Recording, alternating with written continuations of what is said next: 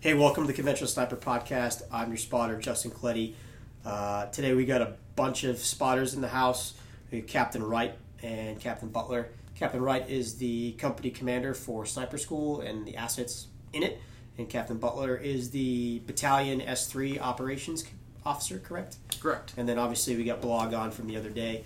Um, so I asked uh, two officers here to come on because there's a lot that goes into planning the best sniper slash inter, inter uh, uh, Jesus, best sniper competition, and most people don't understand what it's like to be on the other side of the clipboard.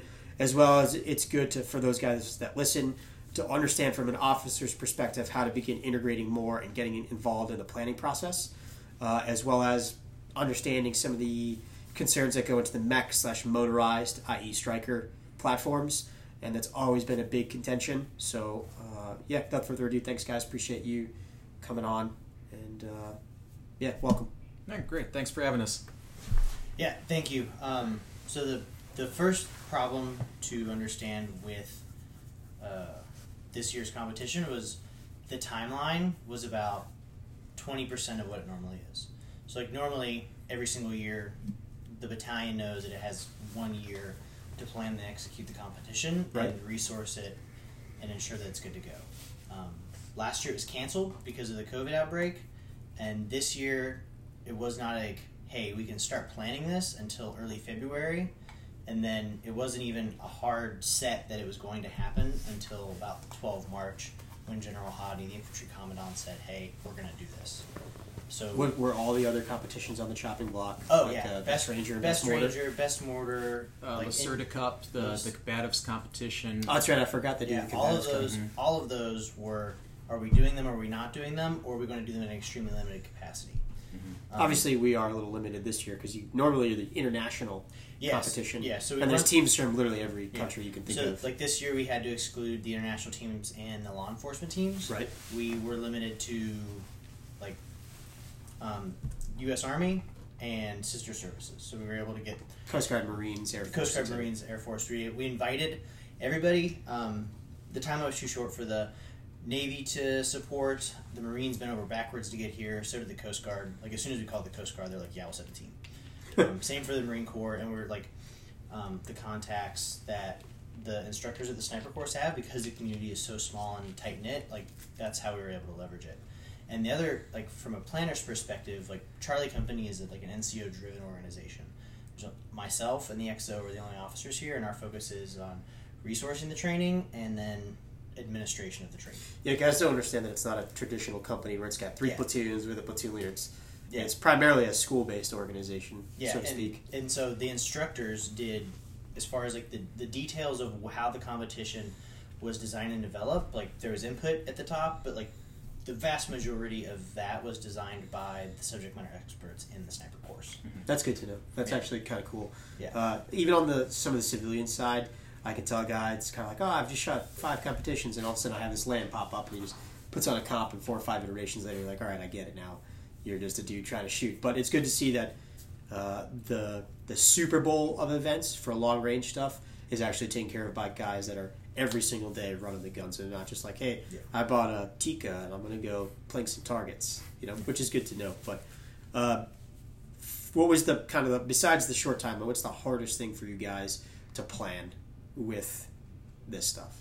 So- Obviously, safety in mind is probably Um, ridiculously so intensive. the the most difficult thing was trying to determine like like a distinguish it from the other events right so you have there's a lot of events out there You've got the USASOC competition the National Guard competition at Winston P Wilson Yep.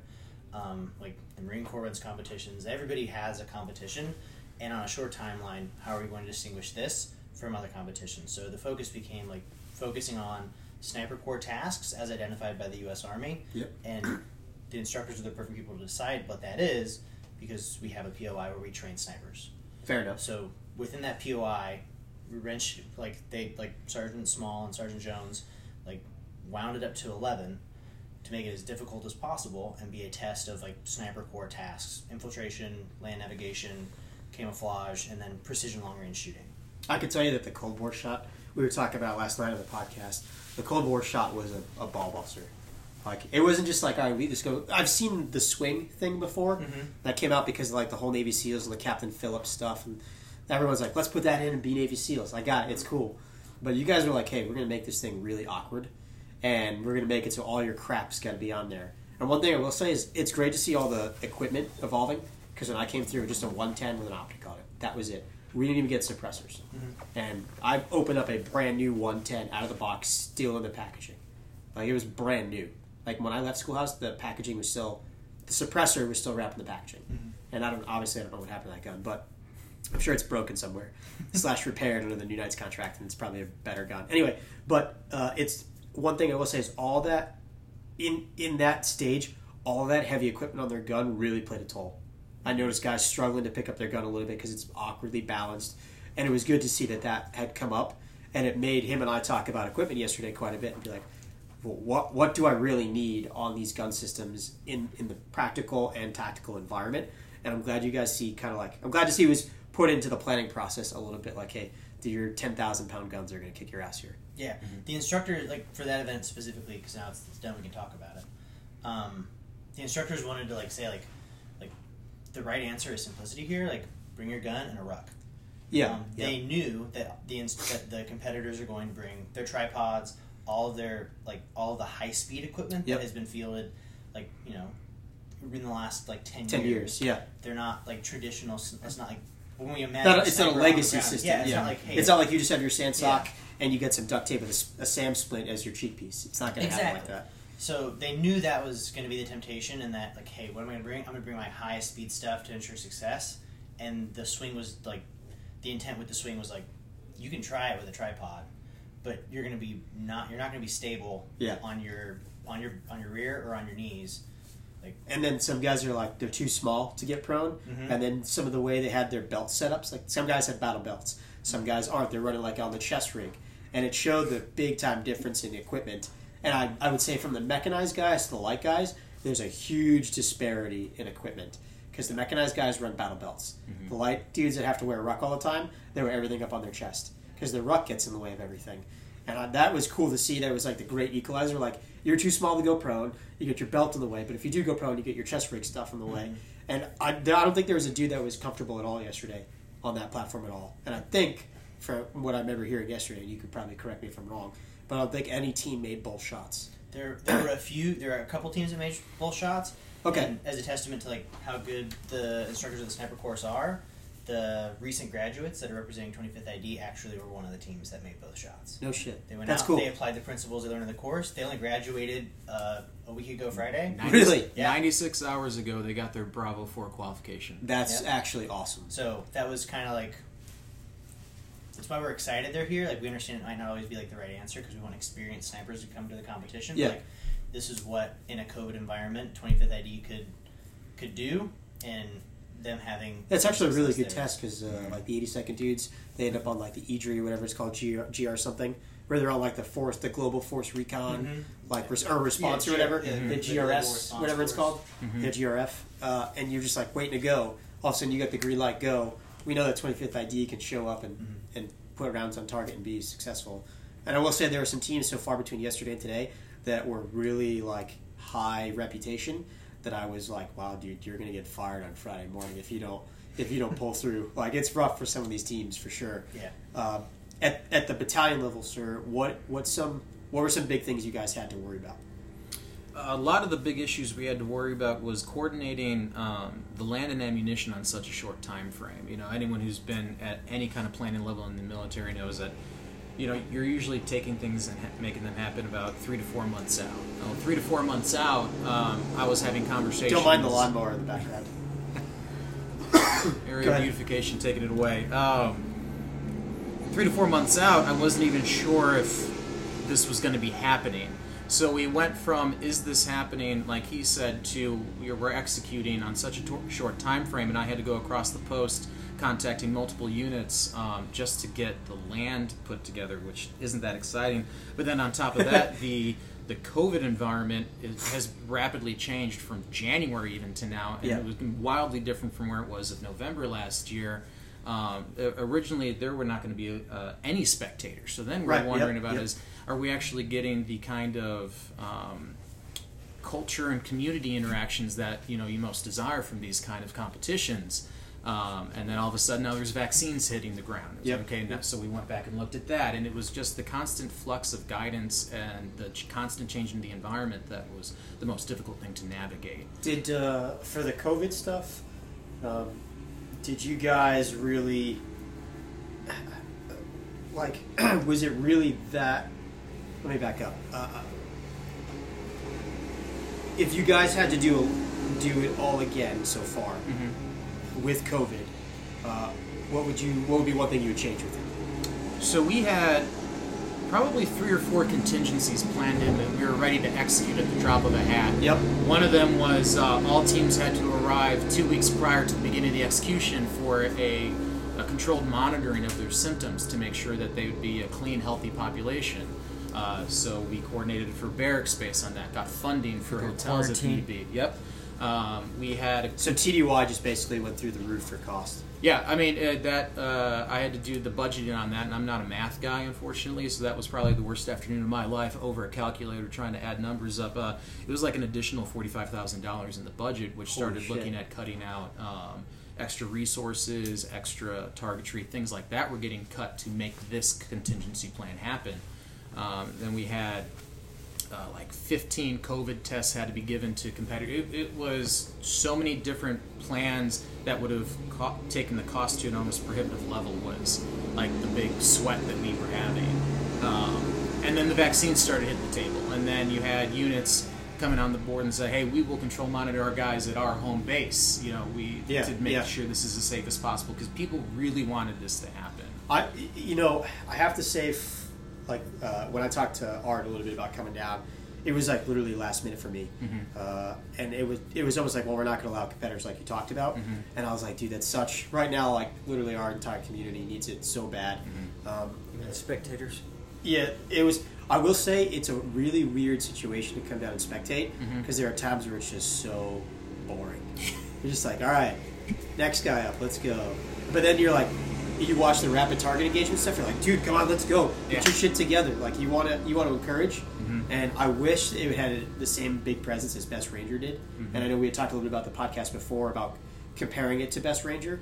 I, you know, if you were to add, if you were to take away some stuff from Best Ranger to make Best Sniper, I guess more popular, mm-hmm. what what would be some stuff you guys do both at the company level and at So- the battalion level? I think with a long enough timeline, like Best Ranger is a party outside of the competition, right? Like everyone is excited to come come see it, and so like the vendors come out, there's sponsors, there's people out Yeah. there like supporting it.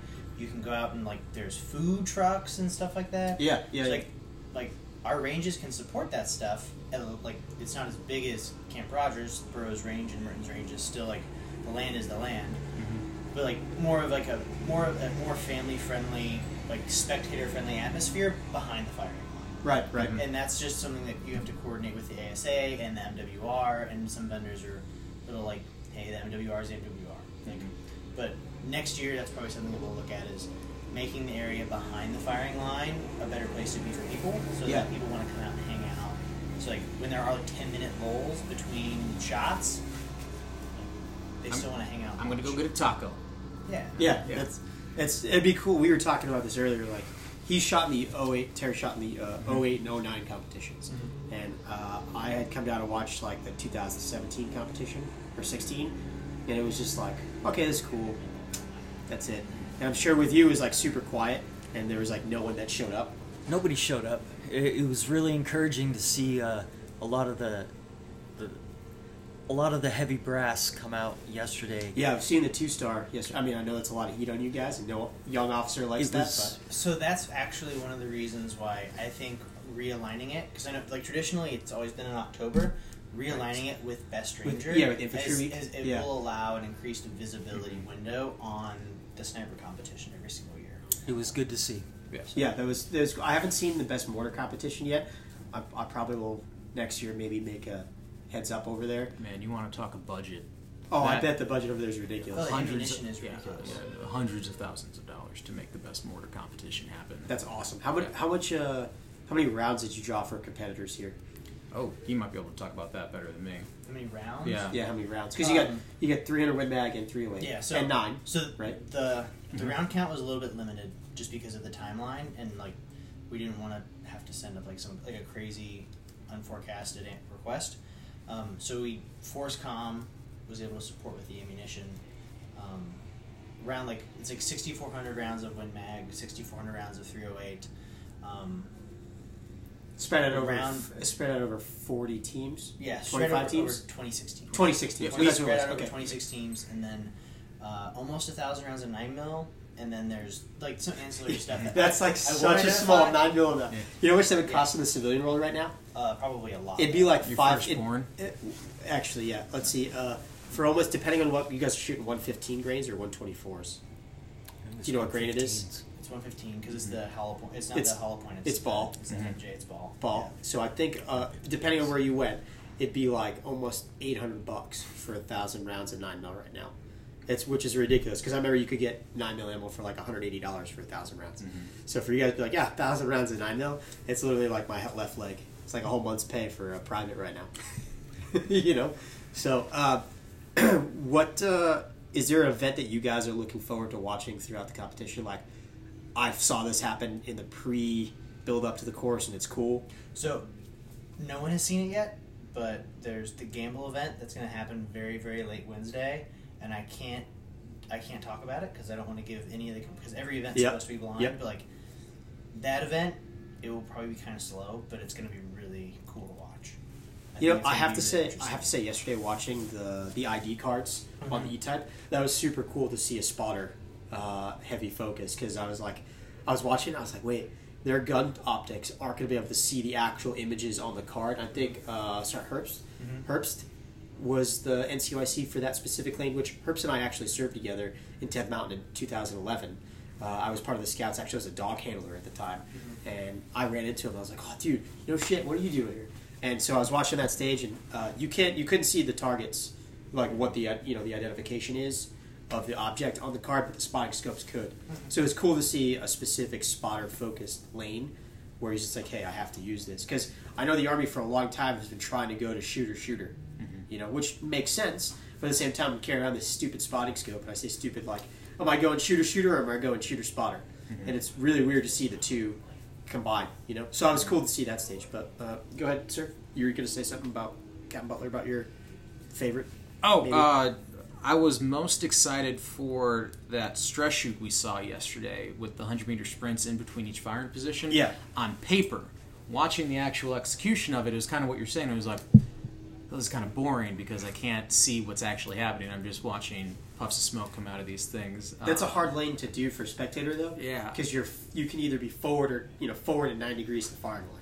Yeah. So that's hard to do. So I understand it. which kind of like talks more to your point of like what do we want to see in the future to get a bigger output here is i think we need to address the the approachability of an event like this is it's a, it's a very low bar i mean even a guy like you with your experience even says like man it was kind of boring because you're not you can't see anything going on in Yeah. range you're just hearing a gunshot and then you're like i guess we'll find out in an hour if you hit that target when the scorecards come back um, and i would like to see us find a way you know we So- have all these cameras and computer systems yeah. if, if we could get a guy out there helps who lot, would be able lot. to explain to the crowd, you know, like, Like hey, a narrator. yeah, an MC of sorts with you know a large TV screen, you know that the crowd can see the targets downrange. You know, you see a shooter and spotter work together, crack the gunfire, everyone looks at the thing, boom, and the MC is explaining what just happened there, Yep, and people yep. can get excited. Like if we had more planning time and more resources, I think that would really affect how many people want to come out and see. Maybe a kid with no experience who wants to learn can show up and, and learn from that. It's funny you bring this up. My old sniper section sergeant, the really tall guy that's bald, Mm-hmm. that young kid that's with him that doesn't look so young because he's taller than all of us here. I've noticed He's, him run, yeah. Yeah, he's 15 years old. Mhm. The kid's like in his JROTC class, shoots expert, and obviously being around snipers all the time. He Rob lives down the road from me, Mm-hmm. and so we're like, hey, let's go to the range, and we're like, well, let's bring the kid down here because that's how you get. This starts the recruitment process because uh, I guess before you, sir, uh, they had the pilot program over at uh, I don't know what battalion it was, where they took basic trainees right from the battalions and brought them right down after they graduated OSUT, and those dudes went on to like do epic stuff. Uh, so Rob's like, hey, look, you need to get involved now because uh, you know in the community you know all the star majors across, and that's how you make connections and get dudes in. And to further my point, there's a kid that uh, Rob and I got into a section without him have he he got screwed over by the army big time. Uh, long story, I'll tell you after. But he ends up at first ID. Rob is the he was like the sharp sergeant major or the sharp uh, rep at brigade at the time for like first brigade, first first ID in Riley. We went right to the brigade sergeant major. Rob, I called Rob, said, "Hey, this dude's coming. I need to pick him up." He went down to first replacement, picked him up, him right to the brigade sergeant major. Said, "Hey, this dude needs to go to a section." He immediately got into a section. Three months later, he was at sniper school, graduated top of the class, and then ended up back in his unit, and he's been there ever since. And he's dual hatted. He has a 19 Delta MOS and 11 Bravo MOS, and he was an E3 with this Bravo 4. So I was like, all right. And so when this pilot came up, um, the previous first sergeant, first sergeant Sipes that was here, he had asked me like, hey, what are some criteria that you would want to see? And I was like, well, first off, you got to be an expert in everything. Coming out of base training, you have to be. And two, the drill sergeants have to semi like recommend you. Like I don't want if a drill sergeant's like, no, that dude hit out in the wall locker all day, but still gets expert. I don't want that guy. I want a guy that's like, hey, I'm here studying this book every day. I'm asking questions of the drill sergeants so that they hate me because I ask so many questions, and then they have to go through like a pre-screener. And that's where the pre-screener stuff got brought up. but I don't know if there's that program still going to continue on. Uh, I think it, it one it's just going to come down to like bandwidth. Um, the bandwidth was there last year because everyone was like, COVID took away any distraction at the same time. So Right. like families couldn't come visit soldiers. Um, we also like they locked down post. No one was allowed to go anywhere. People honestly like had a lot of time on their hands, and there was a lot of people with time on their hands over on Sand Hill Right. and that's probably going to be the biggest constraint is like time to identify those individuals and then because they were being held at sand hill for so long They needed to move anyway because new classes are starting. well, they, they needed to go do something because there were there were there were graduates at um, there were graduates over here that like, they were stuck for months after they graduated Just eating up army contract time, realistically. yeah realistically. so like uh, like in a normal situation like those guys graduate they go maybe go to their follow on like unit specific school like airborne and then they ship out Right. Um, so like the opportunity was there, so we'll see if there's like if there's an appetite for continuing that as things normalize over the summer and the fall, and then So, uh, with I can tell you from experience, maybe not you guys having the room to do it, but at the recruiting level, when a recruiter's going, it is such a massive thing. They lose so many infantry candidates because guys only want that they want to come in and be in the reconnaissance area. They want to do sniper stuff. They want to go to all the cool you know shooting schools. They want to do it. So I worked for the New England Recruiting Battalion for about a year, almost about a year and a half. Uh, first as the executive assistant to the commander, and then I moved into supply and got promoted. Right as a GS civilian, that's like the perfect job in New England, minus the crappy pay. But there's like no GS jobs in New England. And one of the things that was always brought up is they order all this new sniper poster stuff. They do What's Your Warrior, and they did like uh, uh, Sergeant First Class Howell, the guy in JMRC. He's the sniper in the What's Your Warrior campaign and he was at O'Reilly and they pulled him for that. but they're doing this huge recruitment thing for snipers, and the the candidate or whatever they're called goes to the recruiting office and is like, "Cool, I just saw this sniper. What's your warrior? I want to go do it." And they're like, "Sorry, here's a uh, you want a 31 kilo contract and go be a cook somewhere." And the guy's like, "No, dude, I want to do that," Yeah. and they can't. And then you come here and there's the pilot program, and there's a glimmer of hope because recruiters are like, "Yo, there's a pilot program right now. You should join up." And they, th- New England brought in like double their infantry mm-hmm. candidates because of that program.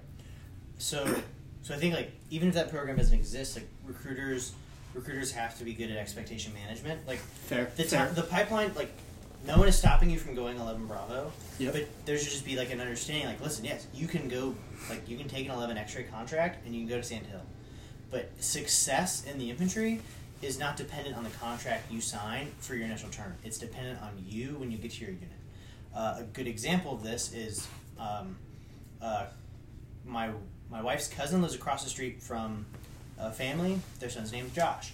Josh hits me up, oh, probably two years ago. Says I kind of want to join the army. I'm like, hey man, that's awesome. Hook you up with a recruiter. Josh eventually did did join the army. He came here in 11 X-ray. He graduated last February He's an 11 Bravo. Um, he was able to ship right before the COVID lockdown started. Yep. He got to his unit at Fort Bliss, and he immediately tried out for the scout section. Once he was in the scout in the scout platoon, he immediately tried out for the sniper section and made it. And he's currently waiting for a sniper school slot while his unit trains. And while he's doing that, he's in a sniper section, Getting learning the, experience, fundamentals from NCOs that are Bravo Force. That that's the pipeline. It's not hey the army's going to send you to basic and then airborne and then sniper school. It's you have to earn your way in, That's fair. and That's it's fair. not a contract. do you think uh, do you think there could be some benefit of having it a contract?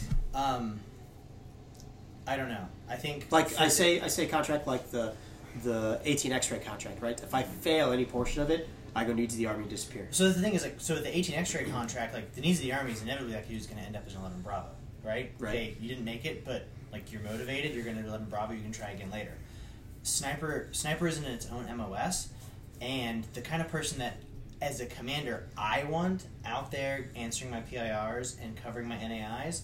For I- for those that don't understand Yeah. acronyms, acronyms. So I, my priority infantry, like my priority information requirements, and my named in observing my named areas of interest. Um, I want a guy that one like he has to be a little bit patient, like, and he has to be committed to the job. A guy that comes in off the street and says, "I want to go do this," and it's his own thing, like he he might be a good shooter and he might be motivated to do sniper stuff, but when he becomes a sniper, like he's not going to have the maturity that I need a guy to have on a team. fair. I, I think one of the, the best things about the scout platoon and the sniper section as we currently run them in like IBCTs is it's a tryout pro- program. You have to earn your way into it, as you were saying. Whereas opposed to if it became an MOS, yes, we would see more support for the sniper uh, skill set from the army as a whole. You know, Right. whole resources would open up. But then if you had a guy whose MOS was sniper and he comes to your unit and he is horrible at his job, doesn't meet the criteria you were talking about, well, guess what? He's filling your MTO slot, and we're only getting about five of those hmm. MOSs a year, so you're stuck with that guy. Whereas in the current set, you know, it's like, man, I really do not like like E5 so and so. Hey, we're holding new tryouts, best of the battalion. Come on that next week. So there's there's a balance to it. I'm I'm a pro of having like a, a pipeline from basic training, sniper school, go to your unit. I'm a I'm a big fan of that idea personally, but there's downsides. And there's It, Yeah. it kind of reminds me of like when I was coming in, um, because I grew up in First Ranger Battalion. Just because you have a Ranger contract doesn't mean you're going to be a Ranger. No. It, it means you. You have the opportunity You, you to have the to opportunity to try out. Yep. Mm-hmm. And it's up to you whether you're successful. Yeah. Mm-hmm. And then on the other side of it, talking about like like the cost, a soldier that graduates basic training and comes to sniper school without time in a section, learning from guys who understand how to pass the course, has they have very low success rates. What was the success rate of the past couple of classes Um, for that had uh, so that had base training? historically over the oh it was under 50% we graduated dudes straight out of basic training Yep. but it was not the majority and like the historic pass fail rate is around 50% for the sniper course i think i was looking at the last fiscal year statistics and it was like 48% pass rate right some courses Wow. some classes do much better than others and some that's classes that forty eight percent is actually a higher percentage. Well, Yeah. pass rate. Mhm. Yeah, that's better than what I've heard of the yeah past. there, there's still there's there's class targets sitting in the tin shed that have like four name tapes on like that's still those a are, class that those are the up- elite classes. That's still a class that picked up at like 36, right? But they scrubbed 32 guys off of that, off of that, just like by maintaining the standard. And Mm-hmm. an 18 year old kid, 20 year old kid off the street, without time in a section learning the tools of the trade before he comes here, his success rate's very low. And like SF, again, they're looking at software. They're not looking at hardware. They'll train and give the hardware later yeah. snipers they need time to learn those skills and we also we want the software but we also want them to understand what's going into this What uh, in the long run, how do you think the army could implement snipers better? So Even at the Right. both of you at, Yeah. at mm-hmm. the company level and at the right now the the argument right now the argument is like how do we make, how do we use snipers in an area where in an environment where we have satellite ISR high level UAVs mid level tactical UAVs and then like company level tactical UAVs right Right. with all of these electronic assets, why is the sniper so relevant? Well, in a GPS denied environment, those UAVs are not guaranteed. In an area like an AV, like an area denied in an area that's denied to aviation assets to include like drones, the sniper is not subject to those con- those problems. Those constraints, The- yep. Yeah, those mm-hmm. constraints. The best like GPS denied asset is still a guy on the ground with a radio who knows how to push that information to his boss True. Mm-hmm. and that's why I think like that's snipers are never going to be not relevant because they're all like yes they are precision marksmen but they provide security and situational awareness for the tactical level commanders when the assets are not there like we look at what a battalion asset is for ISR and it's like it's not there's no redundancy there And a core, like a fundamental of reconnaissance is having redundant systems. Like they don't have they don't have a shadow for every battalion. They don't have a gray eagle for every brigade. Like, Which are, for those that don't know, they're drones. They're small- drones. Yeah, they're those are radio controlled yeah. airplanes, basically. yeah, they're drones. Which Um, I don't know if you know this. The first ever drone used in combat was a uh, American. We loaded, I think it was either P-38 Lightning or TBF Avenger, which is a torpedo bomber. Mhm. We slammed it into Japanese positions in the Pacific.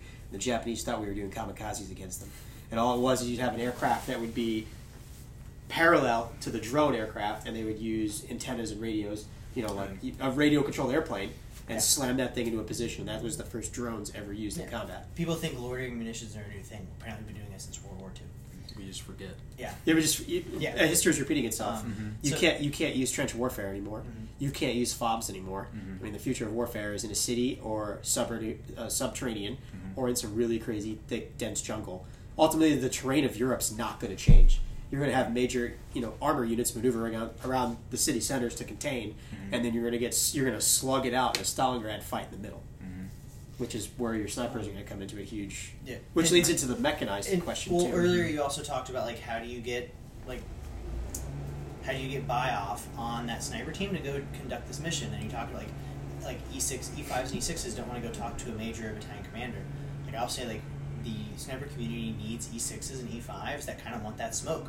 They want to be willing. We need guys to be willing to sell their job to the guy who's making the decision to employ them. Um, it starts at like this, you got to teach the scout platoon leader how to speak the language, and then Yep. from there the HHC commander. HHC commander has it like, and now like that's where you build that trust within your leadership to go conduct these missions that appear to be higher risk. Mhm. But you're really mitigating risk because you're getting situational awareness of the ground in front of you without having to give away what assets you actually have. True. Okay. What about uh, what about like you know battalion drives their mission on the brigade METL. Mhm. Brigade drives it off of you know assuming that there's more than the brigade in the area. They go off the theater command, right? How do you think? Do you think snipers should stay at the battalion level, or they all the snipers within the brigade should be at one brigade level and then tasked out based on the METLs? You METLs? can't Because this is a huge point can't of take. contention. I don't think we make anything better by taking away a tactical level commander's assets.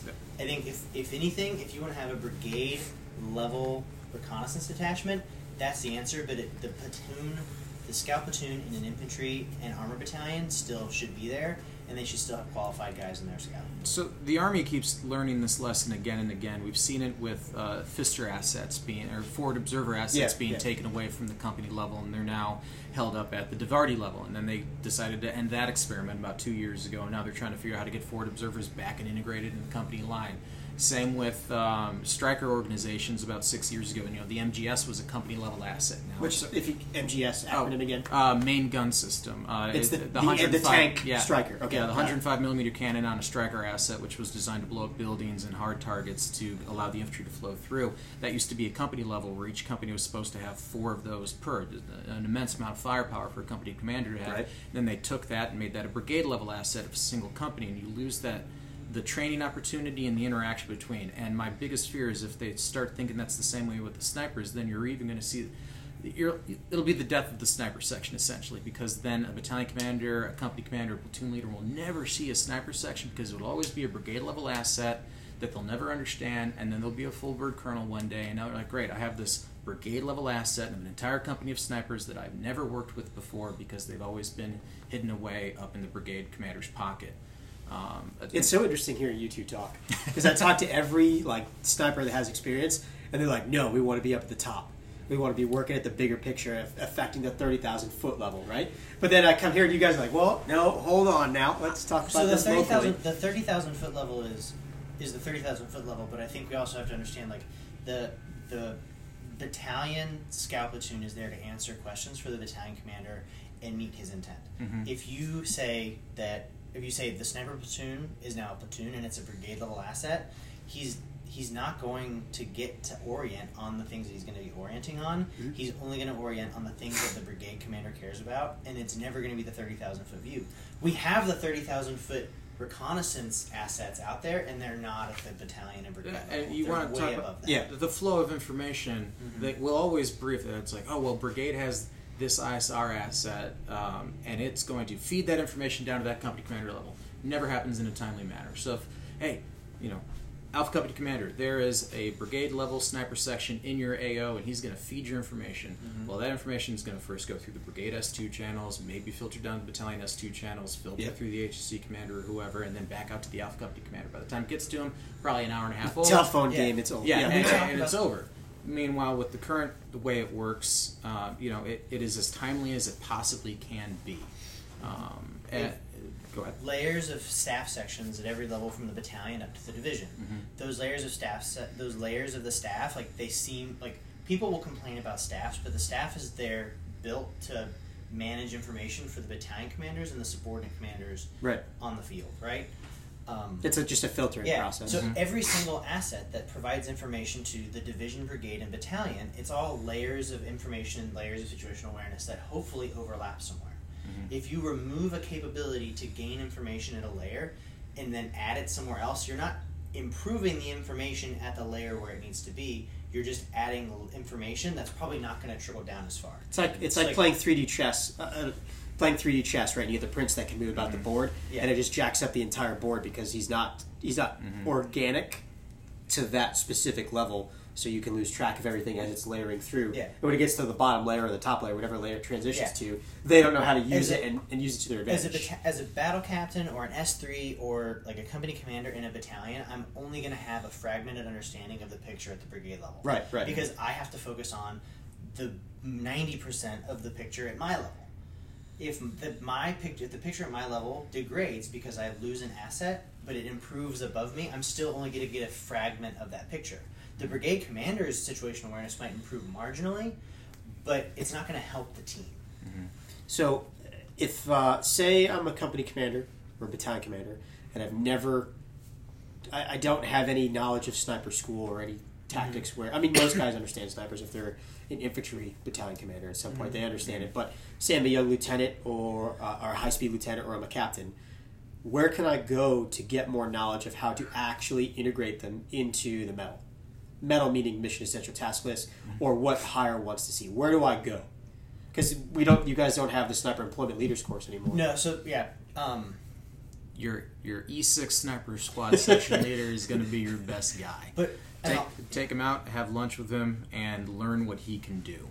Um, and then you got to be the smart guy to understand how to fit his capabilities and translate that into officer speak, as I like to call Yep. it, to make everyone around you understand what this guy can do. Because a lot of guys just think that a sniper is just the guy pulling the trigger on a really precision, accurate weapon. No, he is an information asset. He uh, should be able to call for fire very well. He should be able to infiltrate better than anyone else in that battalion. He should be able to fill. He should be not just a jack of all trades, but almost a master of all infantry trades. Right. That makes him the most lethal two or four man team out there to get the job done to facilitate the rest of that battalion's success in that field, especially in very severe terrain such as urban or jungle, as we've discussed. Yep. Um, those are the guys who are going to guide the rest of the riflemen onto the objective and make sure that the biggest threats are identified, if not eliminated, before anyone else gets there. So I've got one last question because I know you guys are like, you got a competition going on. So my last question is, how does the sniper section starter or the sniper in general fix the career longevity issue? Meaning, you hit E6, you're done. You will never get a section after section time. So- you are out of that sniper area. You're done, and and it ends really quickly. How do you fix that? one of the things is I think the first answer is we have to embrace it a little bit, like as a Embrace cutting it shorter, embracing it. embrace that like it's going to end at E6 because like there's only a few units in the army where your job as a door kicker doesn't end as an E6. Right. Because even like as an 11 Bravo, like once you're a platoon sergeant, you you're a small unit administrator. As a first sergeant, you're a company level administrator. As a br- battalion brigade sergeant major, you're an administrator, and that's okay. Professional soldiers develop as they age, and they give their experience and expertise to the soldiers they lead. So if you're a, a young private sniper qualified, like you're a young 11 Bravo, Bravo 4, embrace the time that you're in it, take it seriously, don't waste it. And when you're that E6 promotable, understand that your time is like your time is short, but you can affect change for the soldiers that follow you by presenting that highly professional appearance and standard. And that and that's where it is. Like yet we all want to do cool guy things. Like every officer in the army wants to be a platoon leader for their entire career, but it's It's it- true. It's we true. can't do it. Man, I'm at 10 years. I love sitting at a desk drinking coffee. my, my L4, L5 is shot. You know, like, I'm happy making Get your. CIB, get your wings, carry on. Yeah, Yeah. exactly. I I got the deployment patch. You I- make general, yeah, no I- problem. Yeah, I had no problem. we all wish we could continue to do the cool job, but we can't. Look, you know, Can now I that I'm out, I look back on some of these dudes coming down here, and I'm like, man, you are so. I mean, I don't. I look young, Mm-hmm. but looking at some of these 18, 19 year old dudes out here, like the guys that just graduated sniper school, Yeah. like I'm like, man, you're fucking young. You don't are realize like the so good young. times are here yet. Like, just wait until you're in your mid 30s and you're you're looking back. Sir, like, I, wow, I'm 31.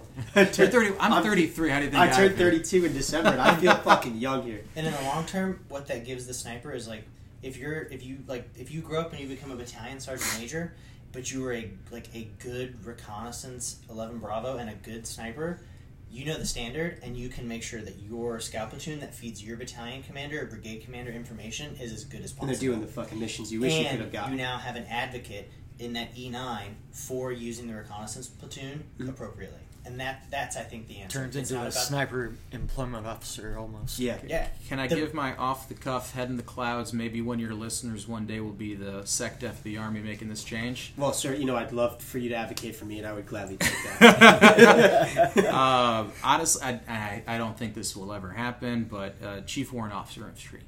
I think uh, bringing in CW3 infantry guy or CW anything infantry guys who I am a master of reconnaissance and sniper assets and employment. We've had this conversation many, many times, and it seems to be the kind of I think your answer is absolutely the truth of the current state of the Army, and my answer is something that maybe in the next 40 years we might come to and understand. well, every other army in the world, they're always officers for snipers, except for like the British and I think the Irish. Mhm. Most of the European bloc countries are their officers for snipers. and and the sad thing about like bringing like the history repeats itself cycle is you look at the American military since World War One on big war, massive train up of a sniper team, it becomes a huge culture.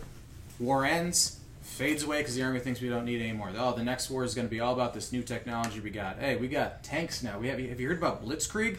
we don't need snipers anymore. Oh, guess what? We need snipers because we're now in Iwo Jima and there's guys in the trees. You know, That's that true. war Yep, ends. yep. Okay, we're good. Oh, that- Stalingrad pops up. Oh, Yeah. yeah. That. Now we need snipers there too because tanks get stuck in Exactly. on tracks all the time. And we saw the same thing in Afghanistan and Iraq. It's like, oh man, we really need snipers now. And you know, we use them. Uh, we talked about Wardak before this. Yeah. Uh, uh, with the sniper team that was endemic to my uh, Stryker company when I was a platoon leader, those guys were out on every mission with me um, in that city in Maidan Shahr, pulling um, precision support by fire as we maneuver through the alleyway. We Right. put them up on the, we put them on a tall roof inside the fob that was able to look out into the city and call corners as I was going through. Like That's cool. that kind of stuff is is the kind of stuff that and now that we're entering peacetime again, it's it's dying down. Well, now's the great time to get because you get all the fucking train ups. Mhm. You should be training like crazy.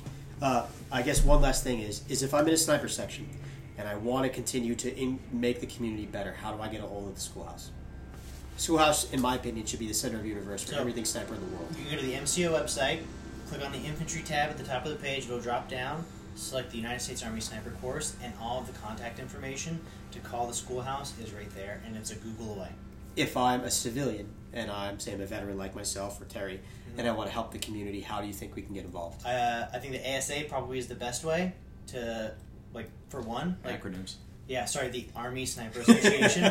uh, like, Art Okay. Creato is, like, I've only just met him because I've only been in this seat for about three and a half weeks now.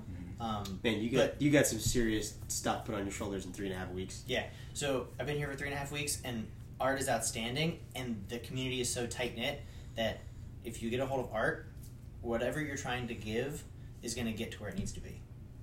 Okay. Is there anything you guys want to add? Last last chance. Speak now, forever hold your peace. Uh, if you're a young sniper leader listening to this, just convince your boss that you're the most lethal guy in that battalion, and you want to get out there and do everything you can to support the mission, and you'll get out there. Captain Wright, anything else? No, I think we're good. So, all right, hey guys, thanks for tuning in from the Tall Grass One Shot. One kill. Have a good night, guys.